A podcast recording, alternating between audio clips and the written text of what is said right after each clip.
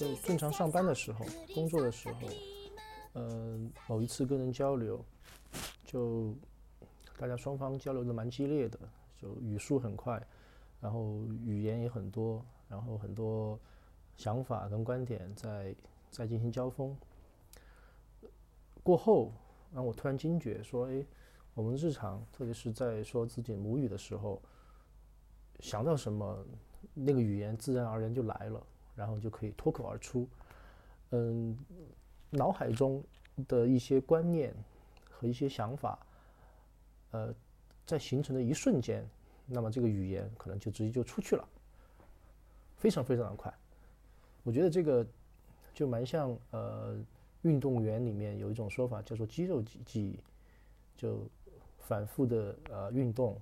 呃，反复的练习的时候，当你做某一个动作的时候，就不会变形，然后可以很快、很迅速的、很准确的把那个动作标准的做出去，然后达到自己想要的一个效果。我就想的话，呃，运动员在或者是身上，就是肢体的一个动作，有这样的一个一种说法叫做呃肌肉记忆。那么语言这个东西有没有呢？我去搜了一下。然后发现好像有一种学术概念叫做语言直觉，啊，就特别是母语，呃，你从小就接触啊，耳濡目染，然后经常的练习，就变成一种直觉，到你使用的时候可以自然而然的就就可以出来。那么，那我们在学习新的语言的时候，呃，特别是一个全新的语言的时候，你要去。学好它，学到你想要的一个，呃，一个需求的时候，那只有通过不断的练习，不断的去听、去说、去读、去写，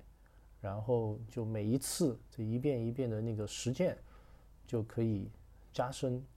这个语言直觉。呃，其实也蛮枯燥的了。我想学习的话都是这样的。那有没有办法说可以提高？有没有捷径可以提高，可以或者说让学习变得更有效率呢？呃，当然是有些方法的，呃，当然这些方法的话，可能网上也说了很多了。呃，我我问老师，我说，呃，如果说，嗯，比较喜欢看日本的，呃，电影、电视剧，然后阅读一些书籍，看了一些动画片，听他们的音乐，这个会不会有帮助？老师说，这个其实是蛮有帮助的，呃，因为。你看了这些东西的话，就不可避免的对日本的文化，然后日本的日常的一些生生活习俗，然后还有他们的一些思维方式，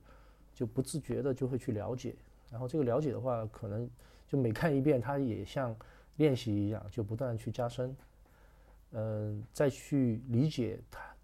你所学习到的语言的时候，这个逻辑的。底底层的一个逻辑，它是相通的，它可以帮助你更好的去学习。嗯，包括说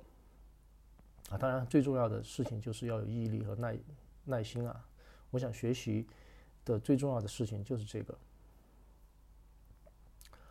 呃，我想的话就是说，学习日语，就是说它。不仅仅是一种啊交流的工具，它可能更像是一种文化和思维的方式的一种探索，就可以去理解另外一个文化的人那片土地上人们他们的思思想方式是这样，而且学习语言的过程还可以拓宽自己的视野，就是就用语言这个工具去打开一个全新的一个文化世界的大门，呃，我想这个是学习最重要的事情吧。